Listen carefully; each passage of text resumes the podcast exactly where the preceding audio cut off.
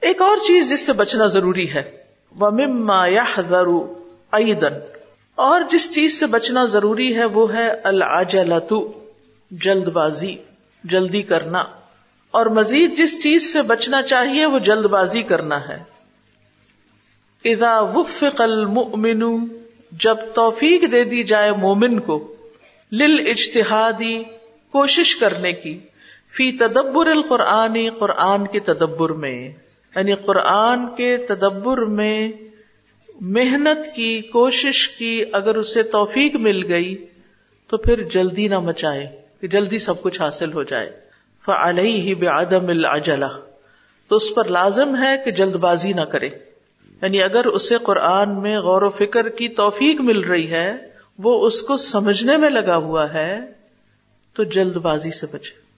ورکے نہ گنتا رہے کہ کب ختم ہوگا۔ کورس کب ختم ہوگا۔ ایک ہفتہ تو یہاں لگ گیا۔ اس کا مطلب ایک ہفتہ اور ڈیلے ہو جائے گا کورس۔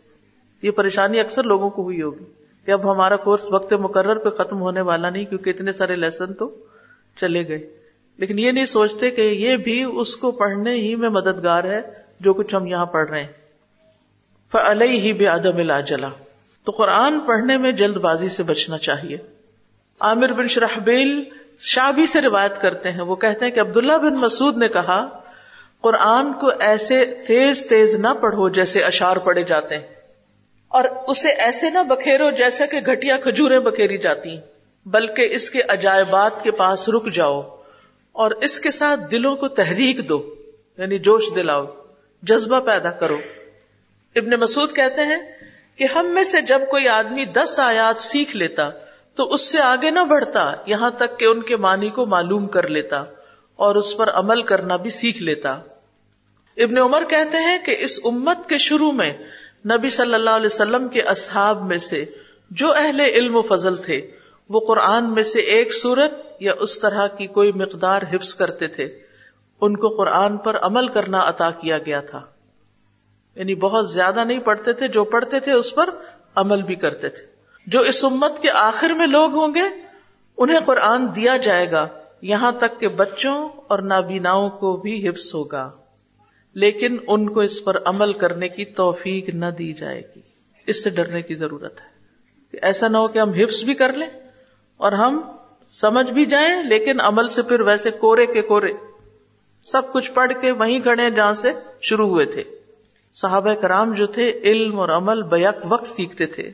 جب وہ دس آیات سیکھ لیتے تو اگلی دس آیات سیکھنے کے لیے آگے نہ بڑھتے۔ یہاں تک کہ ان آیات میں جو عمل ہوتا وہ بھی سیکھ لیتے۔ انہوں نے کہا کہ ہم نے علم اور عمل دونوں کو بیک وقت سیکھا ہے۔ ساتھ ساتھ سیکھا ہے۔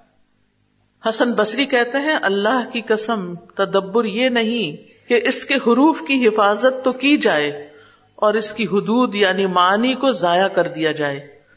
یعنی پڑھتے ہوئے معنی کا لحاظ ہی نہ رکھا جائے یا پڑھ کے پھر اس پر عمل ہی نہ کیا جائے۔ یہاں تک کہ ان میں سے ایک کہتا ہے، میں نے سارا قرآن پڑھ لیا۔ حالانکہ قرآن کا کوئی اثر نہ اس کے اخلاق میں دکھائی دیتا ہے، نہ عمل میں دکھائی دیتا ہے۔ لگتا ہی نہیں کہ اس کے پاس سے بھی قرآن گزرا۔ کچھ بھی تبدیلی نہ آئی۔ یاہیا بن سعید کہتے ہیں کہ عبداللہ بن مسعود نے ایک انسان سے کہا، تم یقیناً ایسے زمانے میں ہو کہ اس میں علماء زیادہ اور قاری کم ہے اس زمانے میں قرآن کی حدود کی حفاظت کی جاتی ہے۔ اور اس کے حروف کو ضائع کر دیا جاتا ہے۔ یعنی حروف کو زیادہ تکلف سے ادا نہیں کیا جاتا، بلکہ تدبر پہ زیادہ زور دیا جاتا ہے۔ مانگنے والے کم ہیں، دینے والے زیادہ ہیں۔ اس زمانے کے لوگ نماز لمبی کرتے ہیں، خطبہ چھوٹا کرتے ہیں۔ وہ اپنی خواہشات سے پہلے عمل کو ظاہر کرتے ہیں۔ اور ان قریب لوگوں پر ایک ایسا زمانہ آئے گا، اس میں علماء کم اور کاری حضرات زیادہ ہوں گے۔ اس زمانے میں قرآن کے حروف کی حفاظت کی جائے گی، لیکن اس کی حدود کو ضائع کر دیا جائے گا۔ مانگنے والے زیادہ ہوں گے، دینے والے کم ہوں گے۔ اس میں لوگ خطبہ لمبا کریں گے، نماز چھوٹی کر دیں گے۔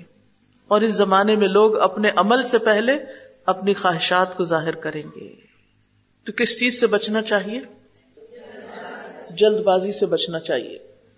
وہ مما ید اللہ کا اور اس پر جو چیز دلالت کرتی ہے مایور وان ابن عباس، جو ابن عباس سے روایت کی جاتی ہے، قالا وہ کہتے ہیں، قدم اللہ عمر رجل، عمر رضی اللہ عنہ کے پاس ایک شخص آیا فجا عمر یس الناس۔ تو عمر رضی اللہ عنہ اس سے لوگوں کے بارے میں پوچھنے لگے، لوگوں کے حالات کے بارے میں معلوم کرنے لگے۔ فقال یا امیر المومنین وہ شخص کہنے لگا، اے امیر المومنین قد قرأ القرآن منہم کذا و کذا، کہ ان میں سے ایسے اور ایسے نے قرآن پڑھ لیا ہے۔ یعنی بہت لوگوں نے قرآن پڑھ لیا اتنے اتنے لوگ قرآن پڑھ چکے ہیں۔ فکل تو اللہ ما احب سار او یوم حاضا فل قرآن حاض ہل مسارا فکل تو میں نے کہا، کس نے کہا؟ ابن عباس کہتے ہیں، میں نے کہا و اللہ اللہ کی قسم، ما احب میں پسند نہیں کرتا۔ یوم حاضا ان کے اس دن میں فل قرآن قرآن کے بارے میں حاضل مسارا یہ جلدی۔ یعنی میں نہیں پسند کرتا کہ لوگ اس زمانے میں قرآن کو اتنا جلدی جلدی پڑھیں۔ کالا وہ کہتے ہیں عمر۔ تو عمر رضی اللہ عنہ نے مجھے ڈانٹا کہ تم کیوں بیچ میں کمنٹ کر رہے ہو۔ تم مکالا مہ، پھر کیا رکو، ٹھہرو۔ تو ابن عباس کو یہ بات اچھی نہ لگی۔ ایک طرح سے ڈانٹ پڑی۔ فن تلق تو الا منزلی تو وہ کہتے ہیں میں اپنے گھر چلا گیا۔ مکت ابن حزین ڈپریسڈ غمگین۔ مکتب ہوتا ہے ڈیجیکٹڈ ڈپریسڈ فکل تو میں نے کہا، قد کن تو نزل تو منہازا بمنزل کہ میں نے ان کے ہاں ایک مقام حاصل کیا تھا۔ یعنی میں عمر رضی اللہ عنہ کی نگاہ میں ایک مقام رکھتا تھا۔ ولا ارانی اللہ قد سقت تو من نفسی ہی اور مجھے لگتا ہے کہ میں ان کی نگاہوں میں گر گیا ہوں۔ یعنی انہوں نے جو مجھے ڈانٹا اس کا مطلب یہ ہے کہ اب میرا ان کے سامنے کوئی مقام نہیں رہا۔ فس تجات والا فراشی۔ تو میں آ کے بستر سے لگ گیا، آ کے لیٹ گیا۔ حتی آدنی نسوت اہلی۔ یہاں تک کہ میرے گھر کی خواتین نے میری عیادت کی یعنی حال چال پوچھا کہ خیریت تو ہے۔ وما بھی وجہ اور مجھے کوئی تکلیف بھی نہیں تھی یعنی کوئی جسمانی تکلیف نہیں تھی، درد نہیں تھا۔ فبینا انا اللہ ذالک، تو اسی دوران، اسی حال میں میں پڑا ہوا تھا۔ قیل علی عجب امیر المومنین۔ مجھے کہا گیا، امیر المومنین کی بات سنو، حضرت عمر کی بات سنو۔ فخرش تو تو میں نکلا۔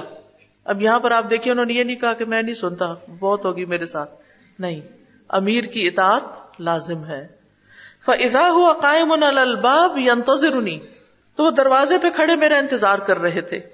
فاخذ ابی یدی تو انہوں نے میرا ہاتھ پکڑ لیا۔ ثم خلا بھی پھر مجھے ایک طرف لے گئے یعنی خالی کیا۔ یعنی گھر والوں سے الگ کر کے بات کی۔ فقال، کہنے لگے ملتی کا رہتا تمہیں کیا چیز ناپسند آئی تھی؟ مما قال رجول آنے پن یہ شخص نے جو بات کی تھی، اس میں ایسی کون سی ناپسندیدگی کی بات تھی؟ کل تو یا امیر المومنین میں نے کہا، اے امیر المومنین، ان کن تو اسات اگر تو میں نے برا کیا ہے وہ انی استغفر اللہ۔ تو میں اللہ سے بخشش مانگتا ہوں۔ وہ اطوب الہی اور اس کی طرف توبہ کرتا ہوں، رجوع کرتا ہوں، پلٹتا ہوں۔ وہ انزل حیث احببتا اور میں وہی کروں گا جو آپ کو پسند ہے۔ قال لا تخبرنی یعنی کہ تمہیں ضرور مجھے بتانا ہوگا جو تم سوچ رہے ہو یعنی۔ ادب دیکھیے، اخلاق دیکھیے، باہمی معاملات دیکھیے ڈانٹ کے باوجود، اختلاف کے باوجود کیسا اخلاق ہے؟ کس طرح بات کر رہے ہیں؟ ہمارے یہاں تو کمیونیکیشن ہی چھوڑ دی جاتی۔ میں تو آج کے بعد اس کی شکل نہیں دیکھوں گا۔ میں تو اس کی مجلس میں نہیں جاؤں گا۔ چھوٹی چھوٹی باتوں پہ ہم ناراض ہو کے بیٹھ جاتے ہیں۔ اور یہاں پر آپ دیکھیے، اس شخص کے سامنے ان کو ڈانٹ پڑی تھی اور وہ گھر بھی آ گئے اور وہ بہت رنجیدہ بھی تھے۔ لیکن جو ہی حضرت عمر آئے فوراً اٹھے، بات کی اور بات شروع کرنے سے پہلے کہا کہ اگر میری غلطی تھی تو میں توبہ کرتا ہوں۔ اللہ سے معافی مانگتا ہوں۔ کل تو پھر بتاتے ہیں کہ میں کیا سمجھتا ہوں۔ متا ما یو سارے ہل مسارا اتا یا جب وہ جلدی کریں گے، ایسی جلدی تو وہ حق پر ہونے کا دعوی کریں گے۔ یعنی کہ میں نے زیادہ قرآن پڑھ لیا ہے، میں زیادہ جانتا ہوں، میرا نقطۂ نظر زیادہ صحیح ہے۔ وہ متا ما یخ یختصم اور جب وہ حق بھی ہونے کا دعوی کریں گے تو جھگڑا کریں گے۔ پھر ایک دوسرے سے بحث مباحثہ کریں گے۔ وہ متا مختصم یختلف اور جب وہ جھگڑیں گے تو پھر اختلاف کریں گے۔ وہ متا ما یختلف یکتلو اور جب وہ اختلاف کریں گے تو باہم قتل و غارت شروع کر دیں گے۔ قال اللہ ابوک۔ یہ ایک محاورہ ہے۔ عمر رضی اللہ عنہ کہنے لگے، اللہ تمہارے والد کا بھلا کرے۔ لقد کن تو اختم سا کہ یہ بات تو میں لوگوں سے چھپا رہا تھا یہاں تک کہ تم اسے لے آئے۔ یعنی جن کو اللہ نے علم، حکمت اور بصیرت دے رکھی ہوتی، تو ان کی بھی سوچ بھی ایک جیسی ہو جاتی۔ کہ میں بھی یہی سوچتا تھا جو اللہ نے تم سے کہلوا دیا۔ یعنی بات تم نے ٹھیک کی۔ وہ لقد وقا فل امتی اثر الجلا اور امت میں اجلا یا جلد بازی کا اثر نظر آ گیا، واقع ہو گیا۔ فخر جت الخوارج، خوارج کا ظہور ہو گیا۔ الدین یقرون القرآن، جو قرآن پڑھتے ہیں ولا کن لا جاوز تراقی لیکن قرآن ان کی ہنسلی کی ہڈی سے نیچے نہیں اترتا، حلق سے نیچے نہیں اترتا۔ بس صرف پڑھے چلے جاتے ہیں۔ یعنی لوگ جب جلدی جلدی قرآن مکمل کرتے ہیں، تو اسے صحیح طرح نہیں سمجھتے۔ اس طرح وہ آیات کی غلط تعویل کرتے ہیں یا غلط مطالب کی طرف لے جاتے ہیں۔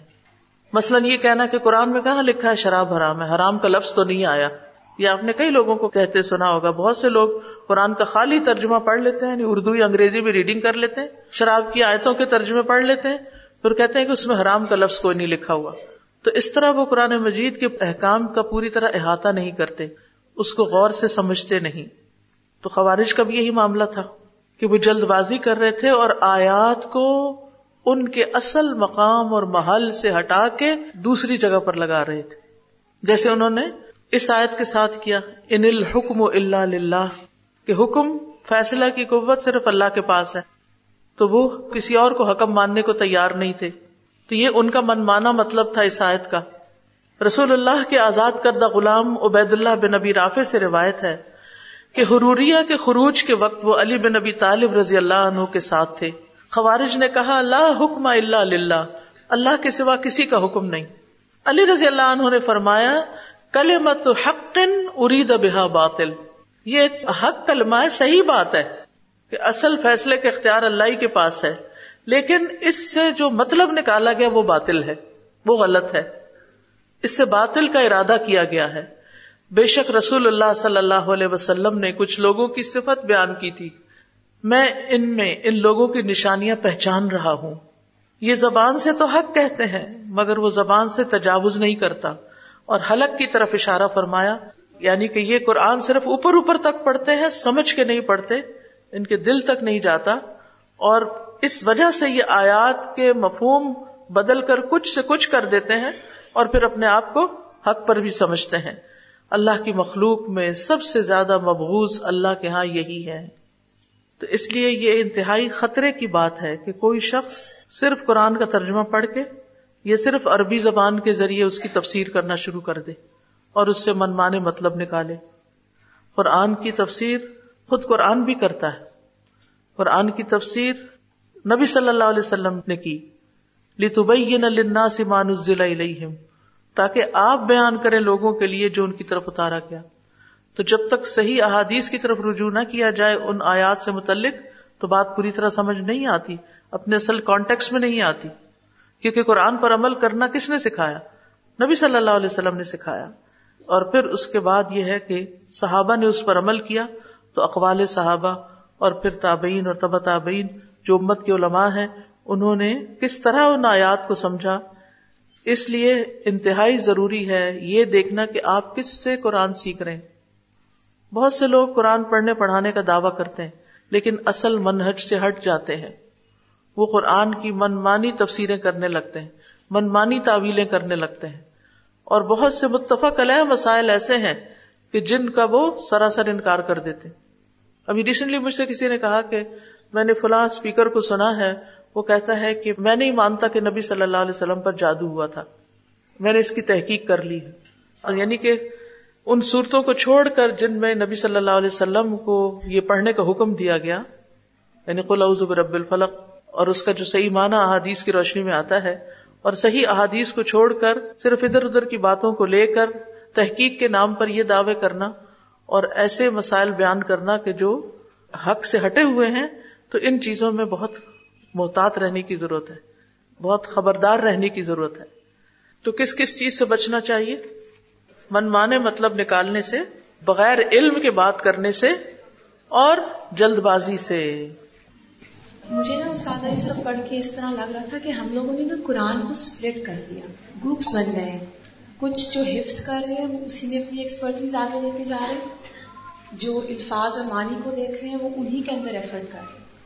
اور وہ جو ہم نے کل ایک میوچل چیز پڑھی تھی نا کہ حفظ بھی ہو معنی بھی ہو تفصیل بھی ہو وہ سب چیزیں نہیں ہیں۔ اس وجہ سے ہم لیک کر رہے ہیں کہ جو حافظ ہیں ان کو مطلب نہیں پتا وہ کیا پڑھ رہے اور جو مطلب جانتے ہیں ان کو حفظ نہیں۔ ان کو حروف کی ادائیگی بھی آتی ہو۔ امام ابن تیمیہ رحمہ اللہ کا ہم نے قول دیکھا ہے کہ جن علوم کو سیکھنے سے لوگوں کو روکا گیا ہے۔ اور آگے پھر علم تجوید کی بات ہوئی تو اس کو تھوڑا سا ایکسپلین کر دیں کہ علوم سے روکا گیا ہے۔ اس سے کون سے علوم مراد علوم کون سے روکے گئے ہیں؟ علوم سے تو نہیں روکا گیا کہیں کہا گیا۔ یہاں پہ لکھا وہ اپنے عزم اور ہمت کو قرآن کے حقائق سے متعلق ان علوم میں نہ لگائے جن سے اکثر لوگوں کو روکا گیا ہے۔ نہیں من العلوم ان حقائق القرآن۔ ٹھیک ہے؟ یہ پیج تھرٹی فور پر۔ ولا یہ جالو ہمت اور نہ وہ لگائے اپنی ہمت کو فی ما حجب بھی اس چیز میں کہ روکا گیا بھی اس کے ذریعے۔ اکثر الناسی اکثر لوگوں کو من العلوم ان حقائق القرآن، قرآن کے حقائق کے علوم کے بارے میں۔ یعنی ان علوم میں بہت وقت نہ لگائے کہ جن میں جانے کی وجہ سے انسان قرآن میں غور و فکر اور تدبر سے محروم ہو جاتا ہے۔ یہ مطلب ہے۔ اب دیکھیے، بعض مدارس کا حال یہ ہے کہ اس میں فق اصول الفق تجوید، حفظ، گرامر، نحو، صرف بے شمار علوم سال ہر سال پڑھائے جاتے ہیں۔ لیکن جب قرآن پڑھنے کی باری آتی ہے تو چند صورتیں۔ بعض اوقات ایک سال کے اندر چند صورتیں بس پڑھا دی جاتی۔ اور یہ حقیقت میں ہو رہا ہے۔ یعنی میں کوئی خیالی بات نہیں کر رہی۔ اور کہا کیا جاتا ہے کہ اس سے قرآن فہمی میں آسانی ہوتی ہے، لیکن ان چیزوں میں مشغولیت نے لوگوں کو قرآن سمجھنے سے دور کر دیا ہے۔ اب سمجھ آئی؟ اور یہ بات امام ابن تیمیہ نے کئی سو سال پہلے کہی تھی، اور اس وقت بھی یہ ہو رہا تھا۔ مجھے جو بات سمجھ آئی ہے، اس سے یہ کہ جیسے قرآن کے حروف کی گنتی قرآن کے جی ہاں۔ کی گنتی۔ اور اسی طرح کی چیزیں گن گن کے وہ لوگ بات کرتے رہتے ہیں جس کا مجھے تو نہیں لگتا کہ قرآن پڑھنے والے کو کوئی فائدہ ہوتا ہے۔ جی۔ ان علوم سے بھی منع کیا گیا ہے کہ ان میں انسان وقت لگائے کہ حروف کو نمبر دے دیے گئے۔ اب جد حفظ ہتی وغیرہ کو مثلا الف کا ایک نمبر ہے با کے دو۔ اور ہر حرف کے پھر کیا ہے کہ کوئی آیت لے لیتے ہیں اور ہر حرف کے نیچے نمبر لگاتے رہتے اور پھر ان کے نمبروں کو جمع کر کے کوئی تعویذ بناتے ہیں۔ اور بعض اوقات یہ ہے کہ یہ کہتے ہیں کہ بسم اللہ کے انیس حروف ہیں۔ اور پھر اس صورت میں اتنی دفعہ یہ حرف آئے ہیں اور گنتی کر کر کے ایسی شماریات میں الجھایا ہوا ہے لوگوں کو اور لوگ اسی پر خوش ہیں۔ قرآن اس لیے تو نہیں آیا۔ السلام علیکم۔ وعلیکم السلام۔ اب یہ پیج نمبر تھرٹی فائیو ہے۔ اب اس میں لکھا ہوا ہے کہ جس کا اس کو علم نہیں اور ایسے راستے پر چلتا ہے جس کا اس کو حکم نہیں دیا گیا۔ اگر چاہے وہ درست مانے پا بھی لے پھر بھی اس نے غلطی کی۔ سمجھ نہیں آئی اس بات اس کا مطلب یہ ہے کہ بغیر علم کے اگر کوئی بات کرتا ہے اور وہ بات ٹھیک بھی ہوتی ہے تو پھر بھی ایک طرح کی غلطی ہی ہے۔ یعنی چاہے وہ صحیح جگہ پہنچا لیکن طریقہ اس کا غلط تھا۔ اب نیکسٹ لاسٹ ٹائم میں ہے نا کہ اور یہ کام درست نہش پہ نہیں کیا گیا جیسا کہ وہ آدمی جو لوگوں کے درمیان جہالت کے ساتھ فیصلہ کرے گا وہ جہنم میں جائے گا۔ جی قاضی کے بارے میں ہے نا یہ تو۔ قاضی کے بارے میں۔ السلام علیکم۔ وعلیکم السلام۔ یہ جو بات کی گئی کہ جو سوال کیا جائے اگر معلوم ہے تو لازمن جواب دیا جائے اور اگر معلوم نہیں تو خاموشی اختیار کر لی جائے۔ تو یہ مسلمان جہاں پہ ہمارا معاشرہ ہے ان میں تو ٹھیک ہے کیونکہ ایک مسلمان مسلمان سے سوال کرتا ہے تو نہیں معلوم تو خاموشی اختیار کر لی جائے۔ لیکن اگر جہاں غیر مسلم کی بات آ جائے کچھ غیر مسلم لوگ ہم سے سوال کریں اگر کہ آپ کے قرآن میں یہ چیز ہے اور اس کا کیا مطلب ہے یا کیوں تو وہاں پہ اگر ہم کہتے ہیں کہ ہمیں زیادہ صحیح معلوم نہیں اور ہم نہیں جواب دیتے، تو پھر وہ کہتے ہیں آپ اپنے مذہب کی اندھا دھن تکلیف کر رہے ہیں، آپ کو خود معلوم نہیں، آپ ہمیں کیا بتائیں گے؟ تو وہ ٹھیک کہتے ہیں نا۔ اس کا مطلب یہ کہ ان کی غلط رہنمائی کی جائے۔ صرف یہ ثابت کرنے کے لیے کہ ہم اپنے دین کو جانتے ہیں، حالانکہ جانتے نہیں۔ نہیں کہنا چاہیے، کیونکہ اگر ہم کوئی غلط بات کریں گے، وہ کسی اور سے بھی وہی سوال کریں گے اور وہ ان کو کچھ اور بتائے گا۔ تو اس سے ڈرنا نہیں چاہیے۔ ٹھیک ہے نا؟ یعنی اتنا کانفیڈینس انسان کے اندر ہونا چاہیے اور انسانوں کا خوف نہیں ہونا چاہیے کہ کوئی میرے بارے میں کیا کہے گا۔ اللہ نے اس کو ہدایت دینی ہے۔ ہر ایک کی ہدایت کا ذمہ ہمارے اوپر تھوڑی ہے۔ ہم تو اسی کے مکلف ہیں جو ہم جانتے ہیں۔ اور پھر ایسے جو چیلنجز ہوتے ہیں، ان کا حل یہ ہے کہ پھر ہم وہ علم حاصل کریں۔ جو سوال انہوں نے کیا، اس کا جواب تلاش کریں۔ یا ان سے کہیں کہ میں جواب تلاش کر لوں، اہل علم سے پوچھ لوں اور یہ ہر علم میں ہوتا ہے۔ یہ صرف دین کے معاملے میں نہیں اور یہ غلط دلیل ہے کہ عوام سے بڑے بڑے علمی مسائل پوچھے جائیں۔ ان کو آپ یہ بھی کہہ سکتے ہیں کہ میں تو ایک عام شخص ہوں، اس طرح کے سوال جو ہے ان کا جواب علماء کے پاس ہوتا ہے۔ میں عالم نہیں ہوں، میں بے شمار دفعہ میں یہ جملہ کہہ چکی ہوں۔ میں عالم نہیں ہوں، مجھے نہیں معلوم۔ آپ کسی عالم سے رجوع کریں۔ تو اس میں کیا حرج ہے؟ ہو سکتا ہے کوئی سوچے، پھر آپ کیوں پڑھاتی ہیں؟ اگر آپ عالم نہیں ہیں تو پھر کیوں پڑھاتی؟ جتنا مجھے آتا ہے وہ میں آگے پہنچا رہی ہوں۔ اور اسی کی میں مکلف ہوں۔ یہ کلیئر کر دیں کہ تجویز کس حد تک سیکھنی اور پڑھنی جائز ہے؟ جب تک آپ کا قرآن پڑھنا ٹھیک ہو جائے آپ سیکھتے جائیں لیکن ساری زندگی یہ وہی نہ سیکھتے جائیں اس کے ساتھ ساتھ فہم کو بھی جاری رکھے کیونکہ بعض لوگ تجویز سیکھنا جب شروع کرتے ہیں تو معنی کو بالکل ہی اگنور کر دیتے ہیں۔ صرف اسی کے پیچھے دن رات لگائے رکھتے ہیں۔ تو بیلنس رکھیں دونوں رکھیں۔ یہ نیت ہو کہ معنی سمجھ میں آئے اور اس وجہ سے غلطی کا اہتمام نہ ہو۔ تو پھر تجویز سیکھنا چاہیے۔ تجویز تو ہر حال میں سیکھنی چاہیے۔ یعنی قرآن کو درست پڑھنا تو ضروری ہے لیکن اس کے پیچھے اتنا نہ لگ جائیں کہ وسوسوں کا شکار ہو جائیں بعض لوگ تو قرآن ہی نہیں پڑھتے کہتے تو غلط ہے میں تو پڑھنا ہی نہیں۔ مجھے صحیح نہیں آتا۔ وہ اتنے شکوک کا شکار ہو جاتے ہیں۔ اور بعض اس کے معنی سے بالکل لابلد ہو جاتے ہیں۔ تو اس میں اعتدال کی ضرورت ہے۔ سادہ دو باتیں واضح کرنا چاہ رہی تھی کہ جی۔ ہم جو کورسز کراتے ہیں وہ اٹ قرآن۔ سمجھنے کے اعتبار سے جس وقت ہم برانچیز میں کورسز کرا رہے ہوتے ہیں تو وہ ڈیڑھ دو سال کا کورس بعض اوقات اجلت کا بھی شکار ہو جاتا ہے اسٹوڈینٹس اس کو کوپ نہیں کر پا رہے ہوتے۔ تو کیا یہ قرآن میں جلدی تو نہیں؟ تو وہ کوئی اور کورس جوائن کر لیں جو نہیں کوپ کر پاتے تاکہ وہ اور سلو پڑھے یعنی سب کی جو سمجھ ہے وہ ایک جیسی نہیں ہوتی۔ ٹھیک۔ ہے؟ جس وقت ہم اپنی ڈسکشن کرا رہے ہوتے ہیں اور اصول نکلوا رہے ہوتے ہیں اسٹوڈینٹس کے ساتھ تو یہ چیز پھر رائے سے بات کرنے میں تو نہیں آتی۔ اگر وہ اسی کے اندر سے بات نکالی گی، جیسے ابھی میں نے اب بات کرنے کے بعد خلاصہ کیا ہے نا یہ خلاصہ کیا تھا؟ انہی الفاظ سے تھا جو اس کے اندر موجود ہے تو ٹیکسٹ کے قریب رہے ملخص المسلط الثانیتی دوسرے مسئلے کا خلاصہ۔ لما کان من الواجب الایمان بالقرآن، یسر اللہ علی خلقہ تناولہ لفظا و معنی جب قرآن پر ایمان لانا واجب ہے، تو اللہ نے اپنی مخلوق پر، اپنے بندوں پر اس کو حاصل کرنا آسان کر دیا ہے لفظ اور معنی کے اعتبار سے۔ یعنی اس کا پڑھنا بھی اور اس کو سمجھنا بھی آسان کر دیا وہ نبی صلی اللہ علیہ وسلم یسر علیہ تلق القرآنی لفظ و مانن اور نبی صلی اللہ علیہ وسلم پر آسان کر دیا گیا تھا قرآن کو لفظ اور معنی کے اعتبار سے حاصل کرنا۔ یعنی قرآن کا لینا، ان علینا جمع و قرآن فعدا قرآن فتب قرآن ثم ان علینا بیانہ ان آیات کی طرف ریفر کر رہے ہیں یہاں پر۔ ٹھیک ہے؟ الواجب علینا، ہم پر کیا لازم ہے؟ العنایت بالقرآن لفظ و مانن قرآن کے ساتھ اہتمام کرنا لفظی اعتبار سے بھی اور مانوی اعتبار سے۔ قرآن کے الفاظ اور معنی کے ساتھ یعنی ان کو صحیح پڑھنے، سمجھنے کا اہتمام کرنا۔ نمبر دو ولحدر من الوسوسط فی حروف ہی بچنا اس کے حروف میں وسوسوں کے شکار ہونے سے۔ ولقول اللہ بلا علم فی معانی اور اس کے معنی میں بغیر علم کے اللہ پر کوئی بات کرنے سے بھی بچنا چاہیے۔ ولاجلت فی تلاوت ہی و تدبری ہی اور اس کی تلاوت اور تدبر میں جلد بازی سے بچنا چاہیے۔ ٹھیک ہے؟